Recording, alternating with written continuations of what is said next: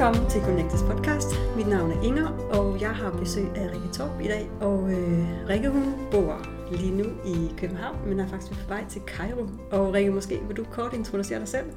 Det vil jeg rigtig gerne, og starte med at sige tak, fordi jeg måtte være her i dag. Det skal nok blive nogle spændende minutter, som vi får sammen i dag, det er jeg ikke i tvivl om. Øh, jeg hedder Rikke Top, og øh, har lavet adskillige øh, skifte i mit liv. Øh, senest øh, er jeg besluttet mig for at flytte fra øh, København, hvor jeg har været bosat i øh, Danmark, hvor jeg har været bosat i i hele mit liv og øh, flytte til Mellemøsten, fordi der er en opgave, der kalder på mig der. Det seneste skifte, jeg gjorde før, det var, at øh, jeg var administrerende direktør i en multinational virksomhed og øh, begyndte at lytte til min intuition. Og min intuition har ført mig til, at jeg i min egen virksomhed har arbejdet med lederskab, og det er jo så den rejse, som nu har ført mig til Ægypten og til Cairo, hvor jeg skal hjem inden for kort tid. Ja, og tak fordi du vil komme, Rikke. Jeg har fået, øh, fået dig anbefalet øh, af en i mit netværk, og fandt så ud af, at du faktisk lige har udgivet en ny bog, som hedder Hvem er jeg? Det er fuldstændig korrekt. Og den har jeg lige nået at skimme rigtig, rigtig kort, og altså, det jeg fik læst, det var i hvert fald super, super spændende og hvad hedder det, inspirerende. Øhm, og Rikke, det vi skal snakke om i dag, det, er, det tager blandt andet afsæt i den her bog, og det som jeg i hvert fald øh, sådan faldt over, det var dit, øh, din måde at behandle bevidsthed på. Og så ved at du er meget optaget af, af hvad skal man sige, kærlighed. Øhm, og så, når vi taler bevidsthed og kærlighed, så kan vi næsten heller ikke undgå at tale intuition. Så det er det, vi skal snakke om i dag. Men Rikke, du har jo, nu siger du selv, du har, øh, du har øh, kvittet dit job som administrerende direktør, men måske skulle du prøve at fortælle lidt mere om din, din opvågen eller din spirituelle rejse, fordi jeg synes jo, den er ret spændende. Ja, og for at lede jer ind i den verden og hvad der skete for seks år siden, så, øh, så prøv at forestille jer, at man kommer som administrerende direktør i øh, kjole og højhælde sko til, øh, til, en sko, øh, til en skole, men som rent faktisk var et slot, øh, som lignede noget fra Harry Potter. Det var også et, øh, et slot og et slot, hvor jeg vil sige, at nogle af dem, der var der, det nærmest var, øh, var trolde. Og øh, der kom jeg så anstigende, fordi jeg øh, et par år tidligere havde mødt en, en forretningskvinde, og heldigvis var hun dygtig forretningskvinde, fordi ellers ville jeg troet, at hun var det mest mærkelige menneske. Men ved hjælp af hende og hendes bevidsthed, altså hendes opfattelse af verden, som var markant, markant anderledes end min, øh, så var jeg blevet ført til denne her skole i England, som er en af verdens førende skoler inden for psykisk videnskab.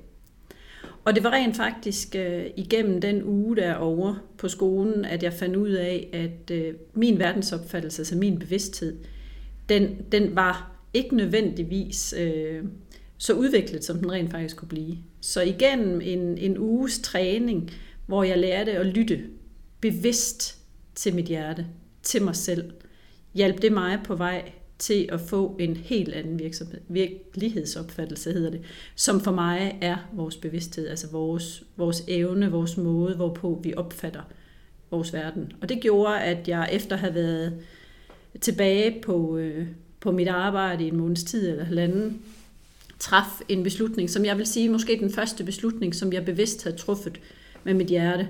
Og også på, på en sådan måde, at jeg slap frygten. Fordi det, der holder os tilbage, det er jo, at de der vante, de vante rammer, de hjælper os øh, ofte, og vi er bange for, hvad omverdenen siger. Men mit hjerte, det talte simpelthen så tydeligt, så jeg vidste, der var ikke, der var ikke nogen vej tilbage. Øh, det handlede om at kvitte mit job, øh, selvom det jo var på alle måder et fantastisk job. Og, øh, og så bevæge mig ud på en rejse, som jeg ikke havde nogen som helst anelse om, nærmest hvor jeg skulle starte, hvor jeg skulle slutte, og hvad jeg skulle indeholde. Men jeg vidste, at det, jeg ville gøre, det var at lytte til min intuition og prøve at gøre det 100%. Leve i tillid, slippe frygten og bare være. Ja. Men Rikke, jeg, nu, nu kan jeg jo kun tale ud fra min egen erfaring, altså, men jeg tænker, at det at lytte til min intuition, eller lytte til mit hjerte, kræver, at jeg er vågen og bevidst. Øhm, og jeg ved, at du har faktisk undersøgt, øh, også sammen med nogle forskellige øh, spirituelle tænkere eller videnskabsfolk, bevidstheden. Så vil du prøve at komme med, med dit bud på, hvad, hvad din undersøgelse af bevidsthed har, har ledt dig frem til? At det, der jo er vanskeligt, når vi taler om bevidsthed, det er jo, at det er jo vanskeligt at forske i, hvad det er, fordi det er en abstrakt størrelse, mm. øh, som måske er et, og måske endda er verdens største mysterie. Fordi hvad er vores opfattelse af verden overhovedet? Lever vi overhovedet? Det ved vi jo rent faktisk ikke. Vi ved ikke, hvordan tingene hænger sammen. Øh, vi, vi er bare her som mennesker for at få skabt noget læring, og igennem den læring, som jo er vores måde at se livet på, det er jo der, vi bliver bevidstgjorte. Øh, og det er jo også det, som de studier, jeg har været inde i, blandt andet sammen med øh, DTU og Roskilde Universitetscenter for nogle år tilbage, hvor vi skulle, hvor vi skulle finde ud af, om der, om der var nogen som helst mulighed for at kunne undersøge bevidstheden. Men, men der, hvor rigtig meget forskning ligger lige nu, der handler det jo om, at vi kan ikke, vi kan ikke komme ind til den nøgle, som hedder bevidsthed.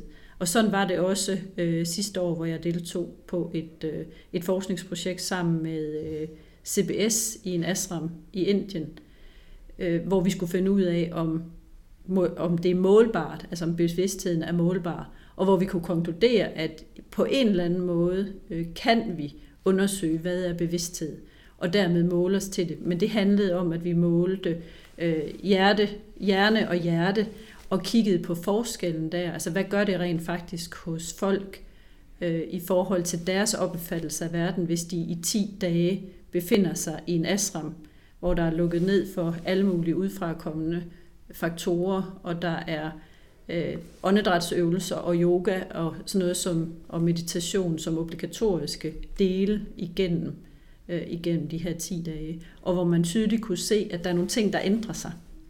Mm. Øhm, og vi får en, en anden forbindelse til kreativiteten, end, end vi ellers havde haft. Men det er jo et spørgsmål, om det rent faktisk er et udtryk for bevidsthed, eller hvad det er. Man kan i hvert fald tydeligt se, at der sker nogle ændringer. Vi kunne mærke, at der sker nogle ændringer. Det er jo det, det, er jo det paradigmeskiftet, som forskning et eller andet sted står overfor, at de rammer, som vi har i dag forskningsmæssigt, det er rigtig svært, lige så snart, at vi kommer ud i noget, der hedder bevidsthed, og komme det ind i de kasser, som vi kender øh, fra forskningen. Der er man simpelthen nødt til at, tror jeg, skal ud og tænke mere alternativt og lave en, en ny måde og, øh, og kan få ikke nødvendigvis kvantificeret bare de her ting, som vi rigtig gerne vil, men kan få et indblik på en anden måde, men ikke nødvendigvis inden for de naturvidenskabelige rammer, som vi kender i dag. Ja. Rikke, inden, inden vi startede den her optagelse, der fortalte du om en øh, oplevelse, du havde ude i ørkenen, som jeg tænker, der arbejdede du jo også ikke måske målrettet med din bevidsthed, men, men der sker alligevel noget. Øh, måske vil du prøve at fortælle om den her oplevelse? Det vil jeg rigtig gerne. Altså, det er jo et eller andet sted det, som jeg har gjort i de seneste år. Forsøgt at, at arbejde med mig selv, sådan at jeg kunne finde ud af, hvad, hvad er bevidsthed for en størrelse? Hvad sker der, hvis vi, hvis vi lytter til os selv? Hvordan kan vi så ændre vores liv øh, til det bedre? Og det var, øh, det var en af årsagerne til, at jeg, mange vil nok kalde det, at jeg udfordrede mig selv. Men øh, jeg endte i, øh, i Dahab, en fantastisk by i Sinai-ørkenen, og da jeg havde været der nogle dage, så kunne jeg bare mærke, at det var som om, at ørkenen kaldte på mig. Og jeg har jo ikke, jeg har været i Ægypten øh, før, så jeg har været ude i ørkenen, jeg har været ude at se pyramiderne, øh, men, men ikke i længere tid. Så da jeg øh, foreslog en, øh, en turguide, at han skulle øh, gå i gang med at arrangere en tur med mig, at jeg gerne ville opholde mig ude i ørkenen i otte dage og otte nætter alene i stilhed, så øh, mente han, at det var nok ikke det, jeg skulle gøre. Og jeg kunne bare mærke, at det var det rigtige, for der var simpelthen et eller andet, jeg skulle ud og opleve. Jeg skulle i en, en forbindelse med mig selv, eller med, hvad det nu end kunne være, på, på en anden måde, end jeg havde været før. Og jeg tænkte, jeg har været i stillhed før, jeg tænkte, det kunne være fantastisk, fordi ørken er, er fantastisk, og for mig er det, er det også at, at komme hjem. Så jeg tog afsted med øh, tøj, tandbørste, tandpasta og en hårbørste og noget solcreme. Intet andet og fik lavet en, øh, en camp ude i ørkenen, så jeg havde 50 kvadratmeter øhm, og boldre mig på med et telt og med en madras og med en, sådan en, en stol, som man kender fra festival. og et bål, som jeg kunne tænde, hvis jeg havde lyst. Og øh, det var så mit hjem i en uge. Og øh, der sker et eller andet inde i en, omkring en, når man skal være et sted, hvor man har sig selv, og kun sig selv. Og så har man naturen, og man har en energi, som er helt ekstrem. Og øh, det handler selvfølgelig også om at slippe frygten. Og slippe frygten, hvad er det for, hvad, hvad, det, hvad kan man møde? Og rigtig mange mennesker, de holder sig tilbage for den vej, der er vejen til bevidstheden, til at få en anden opfattelse øh, af virkeligheden, nemlig gennem stillheden. Fordi det er gennem stillheden, hvor man mærker livet, hvor man kan højne, som nogen vil sige, sin bevidsthed.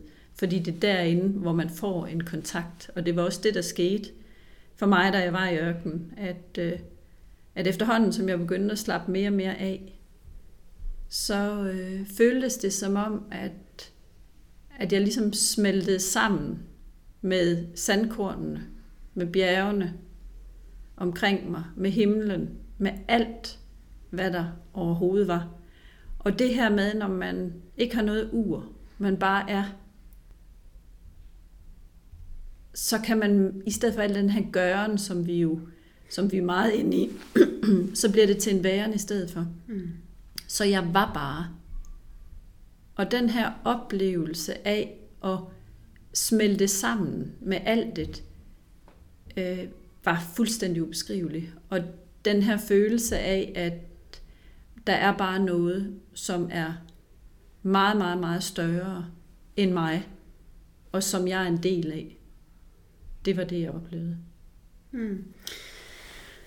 Nu ringte, jeg bliver sådan lidt nysgerrig, fordi nu, nu taler du om frygten, og et eller andet sted, så forestiller jeg mig, at, øh, at, at det vi frygter, øh, det er det, vi får øje på i os, som kan være enormt smertefuldt, men, men hvis jeg sådan skal tale ud fra mine egne erfaringer, og det jeg sådan mærkede først, da du fortalte om den her oplevelse, det var i virkeligheden en frygt for, hvad der kan ske i den ydre verden. Mig alene kvinde i ørkenen. Tror du, at vi... Øh, det kan du selvfølgelig kun komme med et bud på, eller tale ud fra dine egne erfaringer, men, men tror du, at, at øh, eller kan du genkende det her med at, at finde frygten udenfor øh, som i virkeligheden måske bare bliver et skjold for, øh, fordi den, den er nemmere i talesæt, og den er nemmere at forklare, end at, at, at, at kigge på frygten, som er i os. Jamen, den, den genkender jeg. Øh, og hvis det er sådan, at vi har en udfordring i forhold til at elske os selv, så bliver den endnu mere smertefuld. Så en proces til at have frygten, fordi vi, har jo, vi lever jo i dualitetens verden, så vi skal jo kunne rumme, vi skal jo ikke smide frygten væk, men, men vi skal rumme den. Øhm, ja, og jeg, jeg kommer til at tænke på, øh, da jeg sagde mit job op som, øh, som direktør, som vi også talte om før, at der mærkede jeg jo, der mærkede jeg jo et eller andet sted frygten, som jeg skulle lære at håndtere, fordi øh, mit, mit netværk, jeg havde et kæmpestort netværk, men, men da jeg ligesom sagde op, øh, og folk ikke kunne forstå det, fordi hvem vil ikke gerne have et direktørjob med en rigtig god løn og en bil og pension og alt det her, i stedet for at gøre ingenting og være ingenting, fordi det er jo et eller andet sted det, der skete, at jeg havde, jeg havde altid været Rikke, eller i hvert fald de sidste, den sidste årrække været Rikke og været direktør, det var min identitet. Mm. Og når jeg så sagde op, hvad var jeg så? Mm. Så var jeg, jeg var lige pludselig kun, og det var sådan, det var på det tidspunkt, jeg var kun Rikke.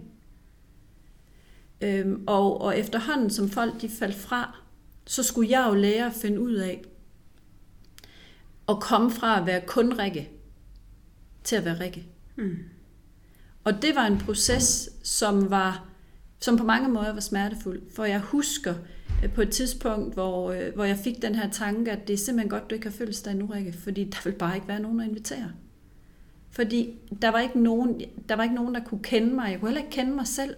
Så den her proces med at finde ind til mig selv og slippe frygten, som jo handler om at ikke være kun, kun Rikke, men til at blive Rikke, som handler, for mig handler det om, og har det handlet om at, øh, at finde kærligheden til mig selv. Og rent faktisk vide, at jeg også Jeg er også værd at elske, lige så vel som alle mulige andre mennesker. Og, og med den kærlighed, som jeg har dyrket, hvis man kan kalde det sådan, til mig selv, så er frygten også forsvundet mere og mere, fordi jeg kan mærke mig selv mere og mere. Jeg kan mærke min styrke, men jeg kan også mærke min sårbarhed. Jeg tør at være i kontakt med både sårbarheden og med styrken. Mm. Og jeg kan, jeg kan også godt genkende det her med at på den måde skifte sit liv. Og jeg, og jeg tænker, det er jo, jeg ved ikke om det er sværere, hvis man kommer fra administrerende direktør, og så går den vej, du har gået, eller, eller man sidder i et almindeligt job, men det er jo altså det er virkelig svært at på den måde lige pludselig træde ud som sit sande jeg, øh, og stå helt alene, i hvert fald i, i, en, i en overgang. Ja. Rikke, jeg bliver sådan lidt, øh, lidt nysgerrig også på, det lyder jo simpelthen så fantastisk, når du fortæller om, om den her oplevelse ude i, i ørkenen, øh, om at føle sig øh, fuldstændig connected til, øh, til sandkornene og himlen og bjergene. Øh, hvad gør det ved dig? Eller hvad gjorde det ved dig, da du sad ude i ørkenen? Det gjorde mig enormt ydmyg, enormt sårbar, men også enormt stærk. Øh, for det her at vide, at, at det her, det er ikke kun, det er ikke kun mig, men, men vi, er, vi er forbundet alle sammen, og vi er forbundet til, til noget, der er, vi er forbundet til noget, der er større, og vi er forbundet til noget, hvor, for det var den følelse, jeg kunne mærke, at der, der var jo uendelig kærlighed. Og det var det, der fik mig til at, at slappe af, og ikke have behov for at gøre, men bare være. Så vide, at vi rent faktisk i os selv har en masse kærlighed, og vi kan forbinde os til noget, om det så også os selv er noget, vi forbinder os til, hvor der er et uendeligt hav af kærlighed. Mm. Som jo i bund og grund er det, livet handler om. Ja. Og Rikke, hvis man følger dig på de sociale medier, så ser det jo ud som om, øh, at du er en uudtømmelig kilde af kærlighed. Du omgiver dig, altså du er sådan, alt, alt, alt hvad du sådan skriver, øh, det tager jo sit afsæt i, øh, i kærlighed. Vil du prøve at sætte nogle ord på det? For mig, der har det jo også været en proces, og det er stadigvæk en proces at, at finde mig selv igennem det, og det har været, det har været enormt vanskeligt for mig at ture springe ud i det her, og lige pludselig gå fra at være den rationelle, som også har været meget intuitiv hele tiden, forretningskvinde, og så lige pludselig til at, at tale om kærlighed. Men jeg kan bare mærke, det, det er det, der er i mig, og det er det, der gerne vil ud, og som jeg også synes, vi har uendeligt, uendeligt, uendeligt meget behov for, mm. sådan som verden ser ud. Fordi vi kan ikke ændre, vi kan ikke ændre nogen som helst bevidsthed, eller nogen som helst bevidsthed, hvis vi ikke begynder at gøre nogle ting som er anderledes.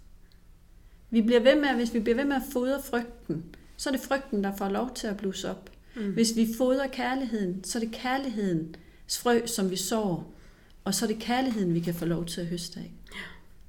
Ja.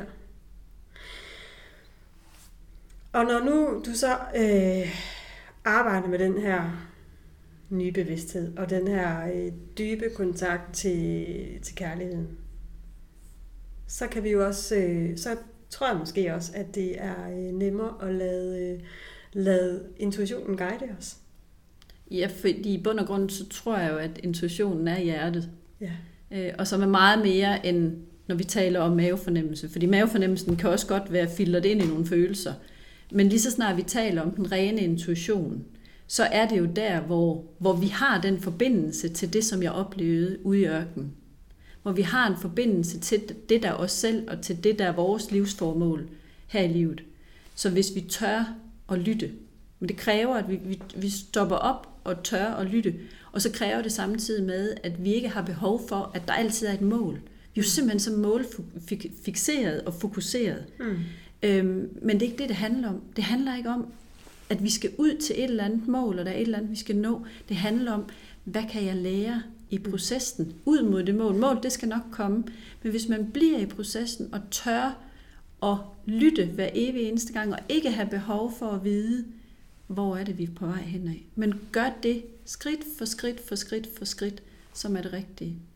Jeg står også i en situation nu, hvor der ikke, det var ikke mange dage, hvor jeg skal, før jeg rejser tilbage til, øh, til Ægypten og bosætter mig i øh, Cairo i bund og grund, og jeg ved godt, at nogle mennesker de vil opfatte mig som værende halvtosset at, øh, at man tager øh, at man tager til et land, og ovenikøbet et land, som, øh, som rigtig mange ikke mener er sikker, øh, har fået en, øh, en lejlighed der, men i bund og grund ikke ved, hvorfor man er der, og hvorfor man skal der til. Men jeg har tillid til, igen, det handler ikke om målet. Hvorfor skal jeg være der? Men jeg kan bare mærke i hjertet, at det er rigtigt. Mm. Og det er der, jeg skal bo. Og så ved jeg, at jeg har tillid til, at de ting, som skal vise sig undervejs, og som er årsagen til, at jeg er der, de skal nok vise sig. Mm. Og, og da jeg lige mødte dig her, da vi, eller da vi mødes her, øh, inden vi skulle lave den her podcast, det første, du siger, det er egentlig også, at øh, jeg er lykkelig. Øh, og i virkeligheden så tænker jeg jo også, at, at det er jo lige præcis vigtigt, at den, den vej, vi går hver dag, de skridt, vi tager hver dag, de skal være fyldt med kærlighed og lykke. Øh, det er mere vigtigt, end at, at vi når vores mål. Ja, vi skal nok nå det mål, ja. der er meningen, vi skal nå, selvom vi ikke nødvendigvis ved det. Ja, altså jeg er lykkelig, og jeg har det virkelig sådan, at mit liv, det er et eventyr. Det, det, for hver evig eneste skridt, jeg tager, så er det et eventyr, hvor jeg ikke er bange for, hvad jeg møder. Mm. Fordi jeg også har den, den bevidsthed eller opfattelse af livet, at der er en mening med det hele. Mm. Der er en årsag til, at vi sidder her nu. Der er en årsag til, at jeg er i Danmark nu. Der er en årsag til, at jeg skal i Ægypten. Der er en årsag til hver evig eneste ting, som vi laver. Og så kan man jo så diskutere, om alting er forudbestemt, om eller, det er eller hvad. mener. ja. øhm, Rikke, nu har du selv lige sagt, hvad det, hvad det har betydet for dig. Øhm, Øh, noget som, noget, som øh, jeg også sådan lige øh, bemærket i din bog, som jeg godt kunne tænke mig, at vi måske sådan lige prøvede at, at vende her til sidst, det er, at øh, du, snakker, du snakker om innovation i din bog. Øh, og når jeg sådan, normalvis, når jeg, når jeg sådan hører ordet innovation, så tænker jeg, så skal vi ud og opfinde alt muligt. Det bliver så meget kommercielt. Men jeg bemærkede, at du skrev i din bog, at vi kan også innovere os selv. Og det blev virkelig sådan, ja, altså det er jo det, og det er jo virkeligheden, når vi, når vi øger eller højner vores bevidsthed, at der sker en innovation af os selv. Ja. Og, og jeg synes jo, det er den del af innovationen, som, det er jo ikke fordi, det ikke er interessant, at der kommer et eller andet nyt produkt, men hvis vi gerne vil skabe en revolution her i verden, og skabe nogle, nogle helt nye produkter, eller helt nye services, helt nye måder at tænke på, så er der kun ét sted, vi kan starte, og det er hos os selv. Mm. Og jo mere innovative vi kan blive, det handler innovation jo også om, det handler også om at øh, hvad hedder sådan noget, øh, smadre nogle rammer, ikke? løfte, ja. løfte tingene, være i et nyt rum, gør noget nyt. Jo mere vi kan gøre det hos os selv, mm. Vi slipper jo også i et innovativt rum, hvis vi taler omkring produktgenerering. Det alt er jo tilladt. Inden for rimelighedens grænser selvfølgelig. Men, men der er ligesom ikke nogen rammer, når vi taler om innovation. Der finder hver enkelt, der sidder i det her rum, jo deres veje ind til idéerne. Intuitionen taler. Ja. Det gør vi jo fordi, og intuitionen får lov til at tale, fordi vi ikke har lagt en lås på os selv. Mm. Og det er jo i bund og grund den måde, som jeg tror på, og som jeg i hvert fald har mærket på egen krop, at hvis jeg ikke sætter de her barriere og rammer og smider mig selv ned i en anden kasse, så får jeg et, et frit liv uden ord. Frit skal misforstås, fordi jeg tager absolut øh, ansvar øh, for mit liv og for hver eneste skridt, jeg tager. Men, men innovationen, den bliver bare på det personlige plan i stedet for. Og igen med innovationen, så får intuitionen lov til at tale, hjertet får lov til at tale. Og så tror jeg på, så kan vi meget, meget, meget bedre skabe de ændringer i verden, som, som er mit primære fokus. Ja. Fordi det er nødvendigt, at vi skaber en bedre verden, end den verden, vi er i lige nu. Ja, og jeg, altså, jeg er fuldstændig enig. Altså, man siger, det var i virkeligheden også derfor, jeg har stiftet Connecte. Det er simpelthen for at højne bevidstheden. Øh, og nu taler du om produktudvikling, øh, og jeg ved, du taler også om, at vi som mennesker øh, skal, skal udvikle os og højne bevidstheden. Og i min optik, så er det der, at, at når vi højner vores bevidsthed, at vi så bliver mere rummelige, øh, og på den måde kan fagne hinanden. Ja. Og dermed også, eller rumme forskelligheden, og dermed fagne hinanden, hvilket... Fordi vi lærer at rumme os selv. Ja. Og når vi kan rumme os selv, så kan vi også rumme vores omverden.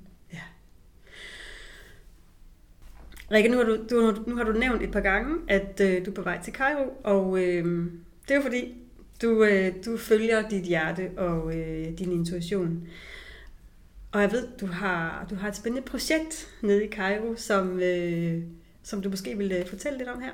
Det vil jeg rigtig gerne. Min intuition øh, førte mig som sagt til, til Mellemøsten, og jeg står nu øh, midt i et projekt, som jeg på ingen måde, hvis man har spurgt mig bare for en 3-4 måneder siden, havde regnet med, øh, at, øh, at jeg skulle være i front for, i hvert fald for en periode. Det handler om, at øh, den frihed, som altid har været naturlig for mig, og som jo også har været baggrunden for, at jeg har kunne arbejde med min bevidsthed, min måde at se verden på, øh, den har ændret sig fuldstændig.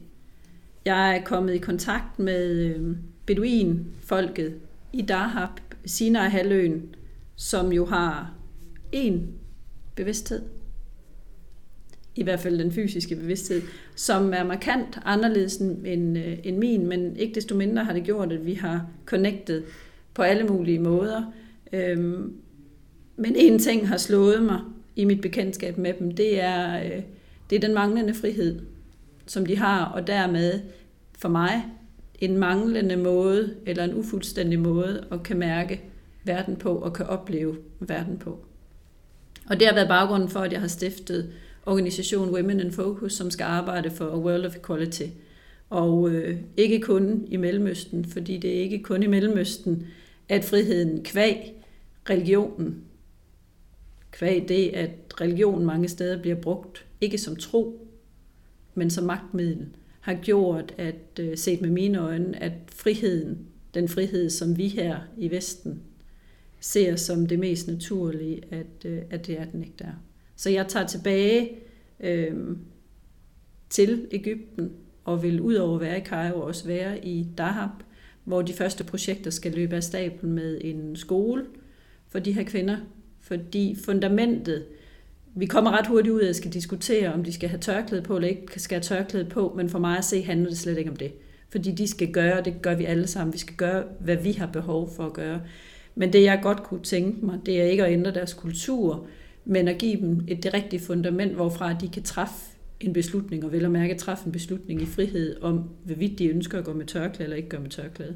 Og det kan de kun gøre, hvis de er i stand til at læse, og læse Koranens ord, så de kan forstå, hvad der rent faktisk er af ønske fra Gud i Koranen. Mm. Og derudover øh, i gang sætter vi også et projekt med en café, så de har et sted, hvor de kan være, fordi de er båndlagt til at være i deres hjem 24 timer i døgnet, mere eller mindre.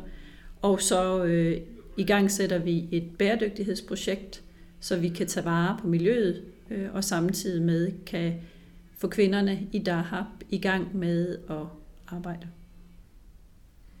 Rikke, nu hæftede jeg mig ved, at øh, mens du fortæller om det her projekt, som jo er fuldstændig fantastisk og øh, super spændende, at, øh, at de her beduiner, de har en anden bevidsthed. Det, øh, kan du ikke lige prøve at fortælle mig lidt om det? Jeg tror på, at deres virkelighedsopfattelse, deres bevidsthed, deres måde at se verden på, er markant anderledes i og med, at de jo har været vant til den forbindelse, øh, som jeg jo mærkede, da jeg var ude i ørkenen. Den forbindelse har de jo været vant til, da de levede som nomader og levede i ørkenen. Den har selvfølgelig ændret sig i og med, at mange de bor inde i byen. Men rigtig mange af dem, der stadigvæk bor ude i ørkenen, de, de har jo ikke frygten i sig. De lever jo en tilværelse, hvor de ikke ved noget som helst om alt det, som vi bliver bombarderet med, der sker af, af mindre gode ting mm. i verden, som jo gør, at de kan holde fast, de kan holde forbindelse til deres hjerte. Så, så det, jeg har hørt dig sige, det er, at, øh, at ved at være ude i ørkenen, og det vil jo givetvis også være, det, være, være gældende, hvis man var ude i, øh, i, i den natur, vi befinder os i, øh, at dels så er man dybere connected til, til naturen, hvilket selvfølgelig øh, er, er vigtigt i forhold til at, øh, tror jeg, at få fat i vores øh, få fat i hjertekontakten og intuitionen.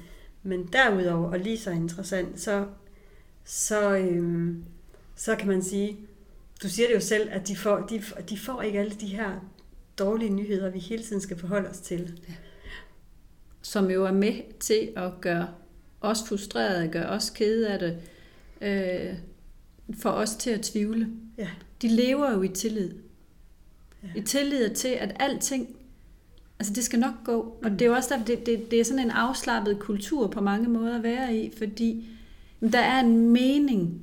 Der er en, de ser det som, der er en mening. Der er ikke nogen turister lige nu, men der er en mening med det. Mm. Og det er jo deres tro, som styrker dem i det, at ligegyldigt hvad de oplever, ligegyldigt hvor meget de end øh, kæmper, og hvor hårdt de har det, vil vi nok være tilbøjelige til at kalde det, så de er rolige. Ja. Fordi der er en mening med det, som jeg også tror kommer kvæg deres, deres bøn fem gange dagligt, hvis det nu ikke er dem, der er jo dem ude i ørkenen, gør det også, men, men også dem, der bor inde i byen. Det her med, at fem gange om dagen, der bliver man mindet om det, for der kan man simpelthen høre, nu er det tid til, nu har de så den obligatoriske afvaskning inden bønnen, men fem gange om dagen, der beder de bøn, det vil sige, de går ind i dem selv, de er i kontakt med dem selv på en helt anden måde. Mm. Hvor vi jo glemmer ofte her at lige stoppe op, tage det afbræk, dybe vejrtrækninger, connecte med os selv igen og så videre. Og udover det fem gange om dagen, så laver de så også, hvad, hvad vi vil betegne som yoga. Øhm, Ja. Hvor de bevarer kontakten til, til troen, kontakten til noget, der er, der er større i deres hverdag. Mm. Så hvis, hvis hvad hedder det, øh, der sidder nogle lytter her, som får lyst til at arbejde med, med det her, så er det, som vi har hørt mange gange, vi skal ud i naturen, øh, ud der, hvor der er stille, og øh, måske også øh, undlade at, at se og høre nyheder. Jeg har selv ikke noget tv af samme årsag. Og måske så der der, vi er jo et samfund, i hvert fald her i Danmark, øh, er min oplevelse, at rigtig mange er, er bange for at bede, eller de står ikke ved, at de beder, men, men i virkeligheden så kan man jo tage sig det her rum på mange måder. Det handler ikke om, at vi skal sidde med foldede hænder og for den sags skyld sige fadervor eller, eller nævne ordet Gud, hvis det er sådan, at vi har nogle aversioner imod det. Det handler om intentionen. Mm. Det handler om at vide, at vi kan få hjælp. Det er intentionen, der bærer energien. Og det handler om at vide, at vi ikke er alene her Mm. som individer. Og der, der er noget styrke at hente i den fælles bevidsthed, som kan hjælpe os i vores dagligdag. Og det her igennem troen, der får vi kontakten til os selv, vi får kontakten til noget større. Jeg tænker, troen for individet er det samme som at opholde sig i ørkenen. Så gør man det i kort tid, eller, eller i længere tid, alt afhængig af, hvordan forbindelsen skal være. Men vi kan altid opnå den forbindelse igennem det og igennem det at bede. Jeg vil jo rigtig gerne hjælpe mine lyttere. Øh, så har du, har du gjort dig nogle andre ting? Jeg ved, du har også lavet din kost om. Det er i hvert fald, det skriver du i bogen. Øh, og så dyrker du yoga. Jeg, jeg har lavet min øh, kost om, så jeg spiser øh, fortrinsvis sundt. Ja. Øh, jeg gør alt, hvad jeg kan for at ikke spise sukker. Og Mm. sukker er for mig det største filter, som man kan sætte ind i forhold til os som fysiske mennesker, og, og det at højne vores bevidsthed eller kontakten til noget, der er større. Det slører simpelthen Mm. det hele. Og godt med grøntsager, og så øh, minimal mængder af fisk og kød og kylling, men, men ikke på sådan en måde, at, at jeg ikke vil spise det. Jeg lytter til min krop, og jeg tror, det er det, det handler rigtig meget om. Så hvis min krop, jeg må lige lytte til, om det er en eller anden addiction, eller hvad det er, hvis min krop siger, jeg vil have pizza to dage i træk, men, men hvis min krop gerne vil have det, min krop gerne vil have noget kød, krop gerne vil have noget fisk, så får den, så får den det. Og så husker jeg at drikke rigtig meget med vand. Og det her med at have noget vand stående ved sengen, så det er det aller, aller første, jeg gør om morgenen. Det er et stort glas vand, fordi så kommer kroppen i gang, energien kommer i gang i kroppen på en rigtig god måde. Mm. Og så de dybe vejrtrækninger i løbet af dagen. Ja. Ikke? Der, der, skal ikke, der skal ikke særlig meget til. Rigtig mange af de øh, direktører, som jeg har øh, i forløb, eller som jeg rådgiver på den ene eller den anden måde, siger til, prøv at se, om du ikke kan stoppe op en gang i timen, eller brug din vejrtrækning, når du kører på arbejde. Virkelig øv dig i det her, hvis du skal træffe nogle vigtige beslutninger. Det behøver sikkert være direktør, det kan være os alle sammen. Giv dig selv roen, og det handler måske bare om dybe vejrtrækninger et halvt eller et helt minut, så forbinder du dig igen. Mm. Og så kan du altså trække på noget intellekt, som ikke kun er et intellekt, som du har oparbejdet her, kvad din erfaring, så ligger det en intuitiv intellekt, din intuitiv intelligens, som du kan få fat på. Øh, og det er altså en meget større harddisk, end den du har her i den fysiske krop. Ja. Så man, man behøver ikke at skal tage ud i ørkenen eller tage på stillhedsretreat. Du har været på rigtig mange rejser, som man kan læse om i din bog. Øh, Hvem er jeg? Som man kan købe på din hjemmeside.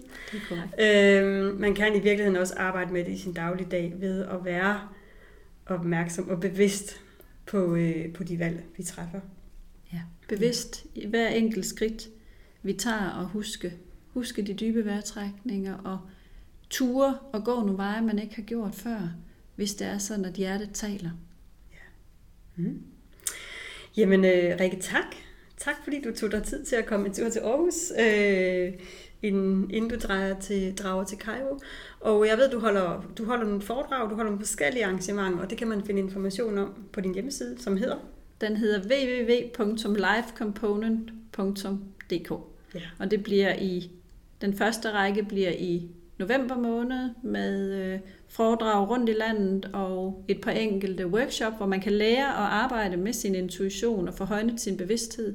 Og øh, alle indtægterne fra de foredrag for de workshop, jeg holder, de går ubeskåret til Women in Focus, så vi kan få højnet bevidstheden rundt omkring i verden. Og det kan vi godt lide. Jeg kan i hvert fald godt lide det. Rikke, endnu en gang, øh, tusind tak, fordi du kom. Tillykke med din bog igen, og øh, held og lykke med dine projekter. Og til jer, som lyttede med, så håber jeg, at de blev inspireret til at, øh, at arbejde med jeres bevidsthed, og på den måde være med til at højne bevidstheden i vores verden. Og så vil jeg bare sige, indtil vi høres ved igen, må I have det rigtig godt. Hej så længe.